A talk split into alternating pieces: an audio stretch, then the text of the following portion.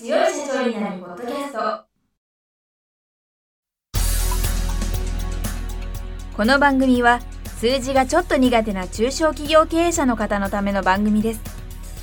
日頃から多くの経営者の相談に乗っている中小企業診断士と税理士の2人の対談形式で中小企業の現場の目線から専門知識を分かりやすく解説します。会社経営に数字を上手に活用していただくために会計税金融資などをテーマにお伝えしていきます。こんにちは。中小企業診断士の六角です。いつも数字強い社長になるポッドキャストを聞きいただきありがとうございます。今回も東京都千代田区にあるパン屋の英会話教室にお伺いいたしまして校長先生の横山レオン先生にビジネスで使える英会話についてお教えいただきたいと思います。横山先生今週もよろしくお願いいたします。はいよろしくお願いします。本日はですね英語学習法よくある間違いベスト3というのをちょっとまとめてみました、まあ、大体英語やってるんだっていう場合にえななどういう勉強してんのってよく聞いたりするわけですね。もちろん生徒さんにも聞きますけど大体、まあ、僕はお酒飲むのが好きなんですけど飲みに行って英語のことやってる人、まあ、大体まず間違いなくほぼ100%と言っていいかもしれないですね。一緒にいる人が「えー、私すごい英語喋りたいんですけど」必ず言うわけですよ。でじゃあなんか今やってんですか？まあやってないっていう方がもちろん多いですね。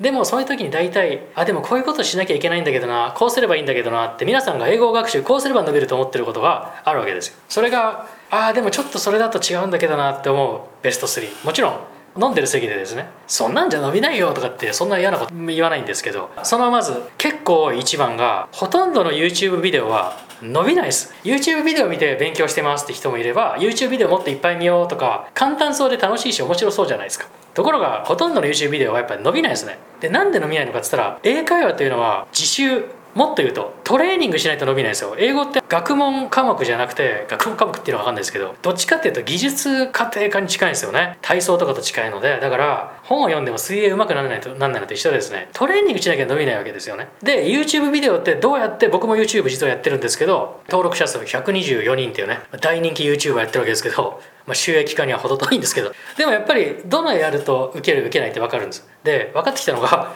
結局ねあそうだったんだっていう気づきを与える。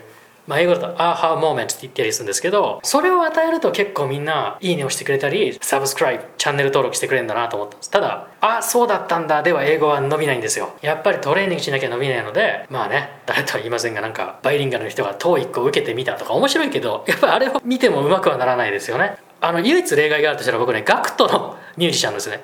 ガクトの YouTube チャンネルあれは伸びると思いますよ。あの人はやっぱ努力家ですね。もうトレーニングに集中しています。だから見るならガクト。もしよければ僕のも見てください。申し訳ないけど僕のも伸びないですよ。あのほとんどねあそうだったんだね。今頼ってるんで。横山さんだって、はい、バーボンテロばっかり。あバーボンテロですほとんど酒飲んでるだけもうお父さんもアル中気味なんですけどお父さんに心配されてきて最近「お前大丈夫か?」みたいな「本当ですか?」みたいな。もう泥棒に「お前物は盗んじゃいかん」って言われてる感じですよね。はいで、えー、2番目。これは多いです。英語表現。英単語。覚えると伸びると思ってる人多いんですけどこれはね喋れないと言って結構いいと僕は思ってますね。英語表現英単語覚えるのがコツじゃないんですよ。というのも英語学習はまあ第二言語習得論で言うと段階があるんですよやっぱり。なので表現や英単語を覚えてどんどん伸ばしていくのは中上級者なんですね。そもそも語学ってどういうふうに成り立ってるかっていうと知識正確さ知識とあとは実はスピードが大事なんですよ。流暢さ。知識とスピード。で初心者の方あ今の表現や単語を覚えるのは知識や正確さを身につける段階なんでこれは中上級者以上なんですよ。ある程度喋れる人にとっては単語を覚えるとかすごくいいんですよ。表現広げる。ただ初心者って実はその前にやることがあるんですね。初心者の方何やんなきゃいけないかっていうとまずは SV 英語の正しい語順でとりあえずスラスラ流暢に喋れることなんですね。最初は流暢さを求めなきゃいけないんですよ。そのためにはどうしたらいいかっつったらまずは基礎文法をやんなきゃいけないですね。ちゃんとした語順で話せるような基礎文法中学文法で十分ですと音読練習をやるもう単語を覚えるとかどうでもいいんでまずは身の回りのことを何でもいいから稚拙な表現でいいからとりあえずスラスラ喋れるようにしなくちゃいけないので最初から単語帳を覚えるってすごい効率悪いですねそれやるんだったら音読練習やった方がいいです日本人はあとは多読練習もすごいですね。で、文法怪しい人は絶対にやった方がいいですね。文法は SVOC が文章につけられれば OK です。品詞文化。中学文法、そして音読。だから単語を覚えるんじゃなくて、そっちをやった方がいい。単語を覚えるのは中上級者がいいと本当に思います。で、えーラスト。これも多いですね。こうすればいいんだけどな。こうすれば例えばもうセブ島に短期留学行こうかなとかもしくはあもうじゃあもう聞き流し教材やってあ聞き流してみようかな英語っていう人もいればもう外国人の恋人作るか。これを聞くんですけど外国人の恋人ができて英語上手くなってて僕ね一人も知らないですよ、結婚してもあんま変わってないですね日本人の方の英語力、うん、でつまりね3つ目の、まあ、よくある誤解だと私が思ってるのは英語付けになれば話せると思ってる人多いんですけどこれ本当にこれでなろうと思ったらもう1日なんかもう十何時間ぐらい英語付けでそれをまあ3年ぐらいとかだったら喋れるようになるような気がするんですけど基本的に英語付けで喋れるようになるっていうのは日本にいたらほぼ無理ですしもっと言ったらアメリカ留学してる人僕いっぱい知ってますけど日本人はすごい英語に苦労してますね。全然うまくならないですよ。たとえニューヨークに10年住んでても。でなんでなのかなっていうとまず一つ理由がありますね。時間が足りてないんですよ。英語付けだけで時間英語付けだけで英語うまくなろうと思ったら母国語でも子供っていうのはですね言語の天才って言われるのにまあ10年ぐらいかかるじゃないですか。10歳ぐらいになるとまあ一応ちゃんと人並みに話すかなと。なのでこれを日本だけでしかも頭が硬くなっちゃった大人がやろうっつうのは時間的に足らないですね。あともう一つこれ結構ポイントだと思うんですよ。留学しても伸びない理由。理解できないものは内容が理解できないものはいくら聞いても伸びないんですね。例えばアラビア語のラジオをずっと聞いてて10年後喋れるようになってるような気しないじゃないですか。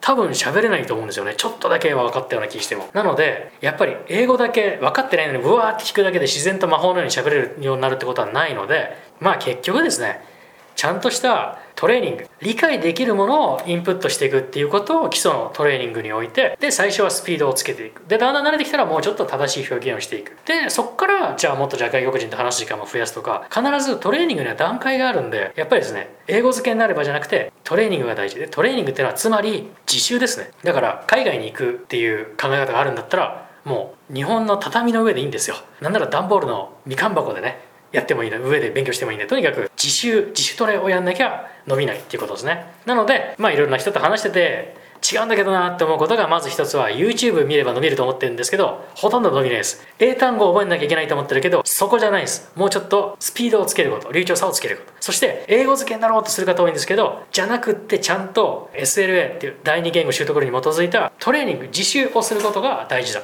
と思います。まあこの3つですね。ちょっと注意してもらえるといいんじゃないのかと思います。はい。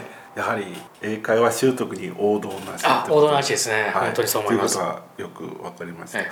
ということで今回まで7回にわたって横山先生にいろいろお教えいただいたんですけれども横山先生に質問したりとか横山先生に英語を教えてほしいとかっていう方はどうしたらいいですか？あぜひぜひですね。教室のウェブサイトがあるんで秋葉原パンで検索すると一番上に出てきますんで誰も検索しないワードなんですけど秋葉原パンで探せば必ず上に出てきますんで。今はオンラインでも受講できるんですか？そうですねオンラインで。もうまあコロナの自粛期間後からはオンラインの方が今多いですね。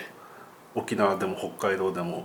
あもう北は沖縄南は沖縄まで。はいブラジルからも。あブラジルからも。実際ニューヨークともやってますし。ということで横山先生に連絡したい時は秋葉原パンで検索して、はい。パン屋の英会話教室というホームページからお問い合わせいただければと思います。7週間にわたりましていろいろ普段は聞けない情報をお教えいただきましてありがとうございました。どうもありがとうございました。こちらこそ楽しかったです。また機会ありましたらご出演いただければと思います。はいどうもありがとうございます今回の対談はいかがでしたでしょうか？この番組では公開質問を募集中です。2人のキャスターに回答してほしいという質問はこの番組の配信ブログの専用フォームで受付しています。ぜひお寄せください。またご意見ご感想も同様に専用フォームでお受けしております。配信ブログは検索エンジンで数字に強い社長と検索し最初に出てくるブログです。それでは次回もどうぞお楽しみに。